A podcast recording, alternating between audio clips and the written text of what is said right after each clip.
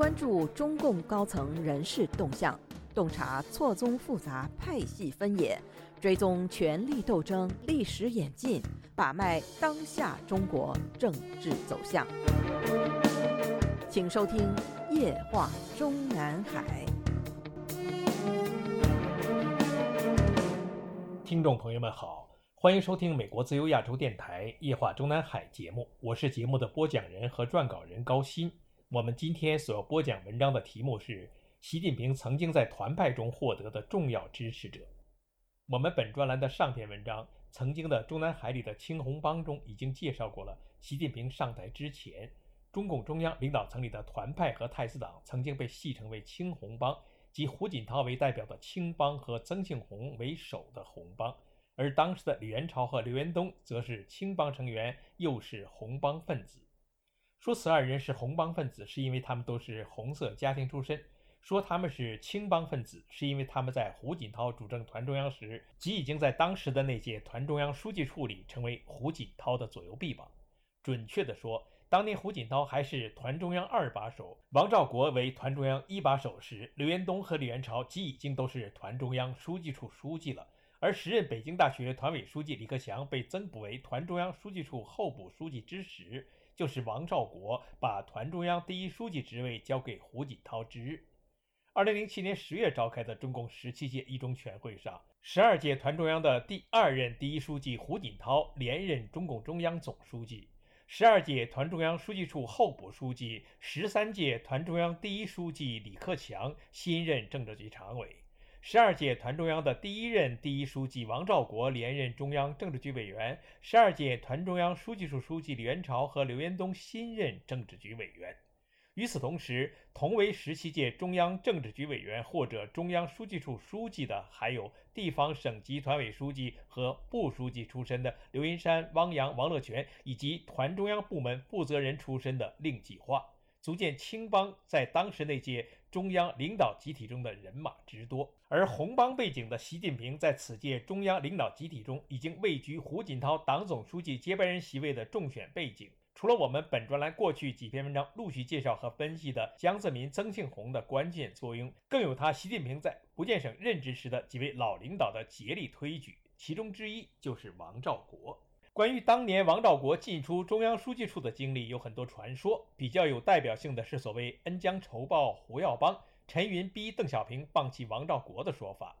故事的大致内容是：王兆国是邓小平在一九八零年发现的人才。当时邓去湖北二区视察，时任二期党委书记的黄镇亚给邓汇报时说，车厢分厂的王兆国在一九七六年批邓反击右倾翻案风时，坚决不批邓，引起了邓小平的兴趣，于是召见王兆国。过后并向中央推荐了王兆国。胡耀邦去湖北视察时，也专门召见王兆国，并安排他到中央党校受训。从此，王兆国开始官运亨通。一九八二年任团中央一把手时，胡锦涛只是团中央。书记处常务书记是他的副手。一九八四年任中共中央办公厅主任时，温家宝是副主任，也是王的副手。王兆国任职中办主任时的表现受到胡耀邦、乔石等人的赞许。一九八五年四十四岁时，王兆国升任中央书记处书记，正式成为中国共产党的高级领导人。从此，王被认为是未来中共总书记的理想人选。可是此后不久，王在胡耀邦问题上的表现使他的个性暴露无遗，在仕途上也开始一路下滑。一九八七年，胡耀邦因反对资产阶级自由化不利而被迫辞职，一帮元老对胡发难。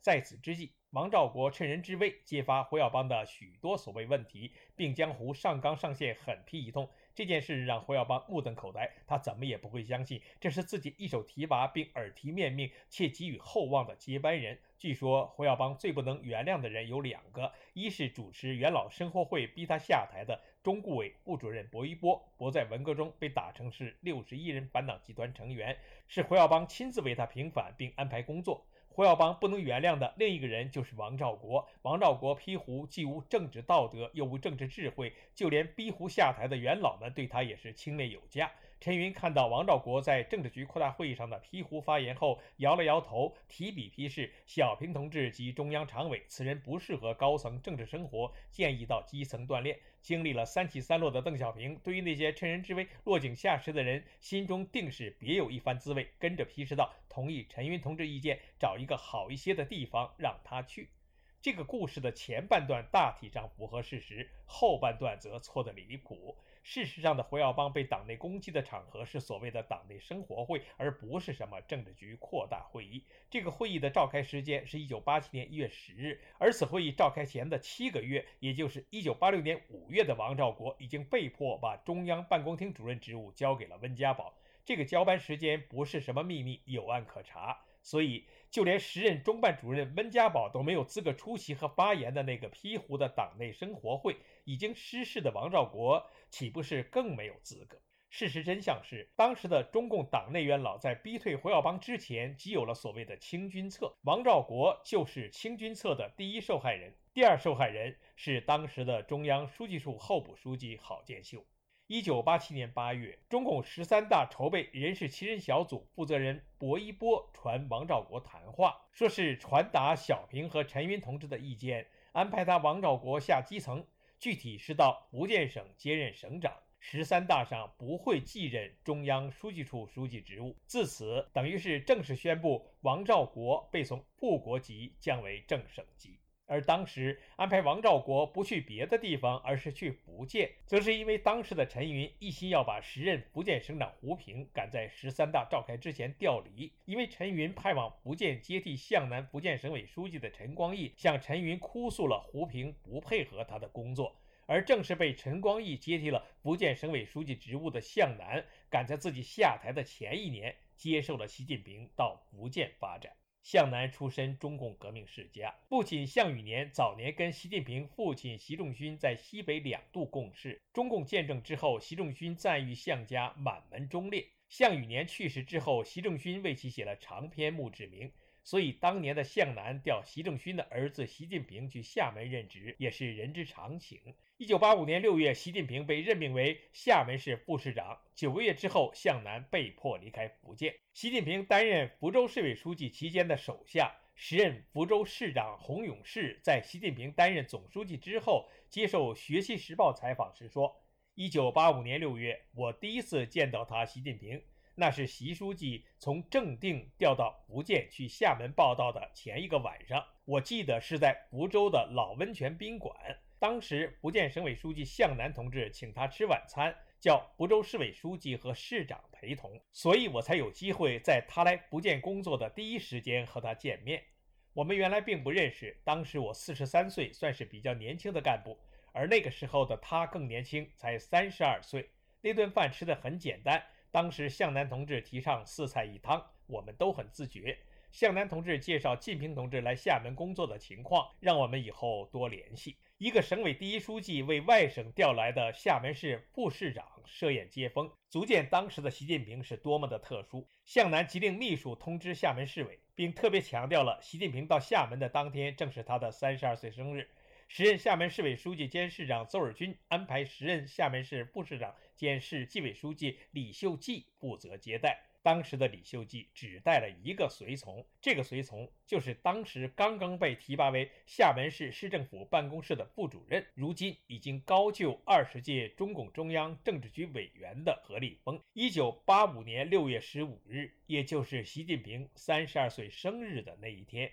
习近平被李修记和何立峰接到了厦门宾馆。李修记日后回忆说，他当时让何立峰安排晚饭时，特别要求厨房加了炒面线替代寿面，也算是按照当地厦门的风俗，给习近平同志过了一个生日。我们在本专栏过去的相关文章中，已经介绍了时任福建省委第一书记向南向到厦门视察的邓小平提出在厦门建立自由港得到恩准，而习近平到任之后，随即主持了自由港的调研工作。关于习近平在福建的首位老领导向南当年是如何被以陈云为首的党内保守派以莫须有的罪名进行政治打击的故事，详见我们在二零一七年五月在本专栏接连发表的。打击改革派重臣陈云不择手段，时任中纪委第一书记陈云在位时竟如此腐败。当年已经印行的特区货币缘何胎死腹中和向南成功劝谏邓小平扩大特区、全面开放沿海，令陈云恨之入骨等四篇文章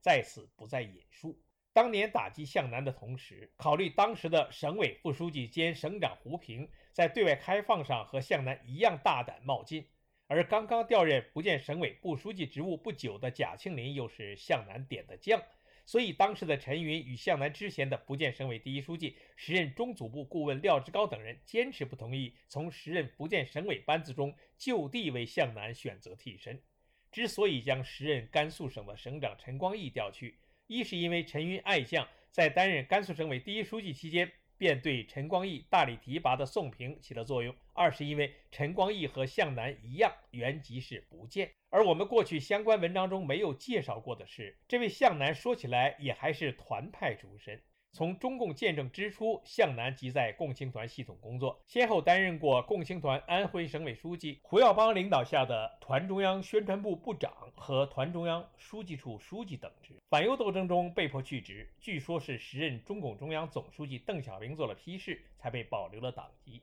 一九九二年，当时已经离开福建宁德地委书记岗位的习近平，将在闽东工作两年的讲话文章结集出版，书名叫《摆脱贫困》。他特别请向南为这本书作序，而此时的向南已经因为所谓晋江假药案被陈云指示以党内警告处分，黯然离开福建省委数年，回北京创办中国扶贫基金会，并担任会长。一九九二年十月的中共十四大开过之后，党内曾有传说，习仲勋的儿子习近平本来是江泽民钦点的中央候补委员的候选人，就是因为陈云和宋平安排顶替向南不见省委书记职务的陈光义向中央密报了习近平丧失政治原则，让习近平失去了这次机会。所谓的丧失政治原则，就是指的时任福州市委书记习近平让老领导向南为自己的书作序。当时的习近平这本书在福建省委大院出现后，令陈光义大为恼火。当时的福建省委内部人士也都知道陈光义对习近平不太感冒，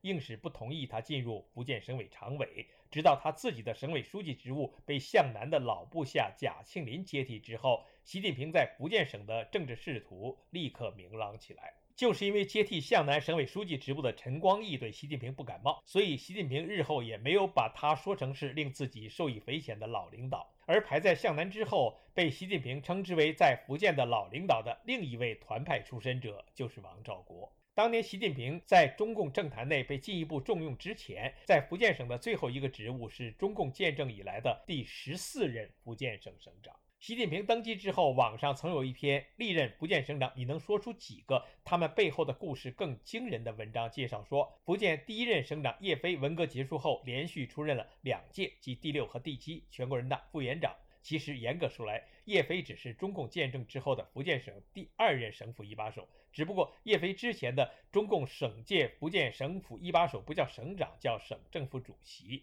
那位中共政权的福建省政府主席张鼎丞担任福建省委书记时间不长，就调中央工作。一九五三年开始出任最高检察长，官至部国级。一九七五年被安排为第五届全国人大副委员长。而叶飞之后，福建省的第六任省长，也就是革命委员会主任韩先楚，从一九八三年六月开始出任全国人大副委员长，但未满一届便去世了。而福建省的第十任省长王兆国刚上任时，头上的中央书记处书记头衔还没有被来得及拿掉，日后回到北京被恢复了副国级待遇。先是出任了两届全国政协副主席，然后是两届中央政治局委员和两届全国人大的委员长。王兆国之后的历任福建省长和省委书记中，又有多少先后成为党和国家领导人？我们会在本专栏下篇文章中一一介绍。这里要强调的是，正是这个团派出身的王兆国，在福建省任职时，即在省委内部竭力举荐习近平担当重任，而日后他又以中共十六届中央政治局委员的身份，在比选党的主要领导人接班培养对象时，没有把自己的一票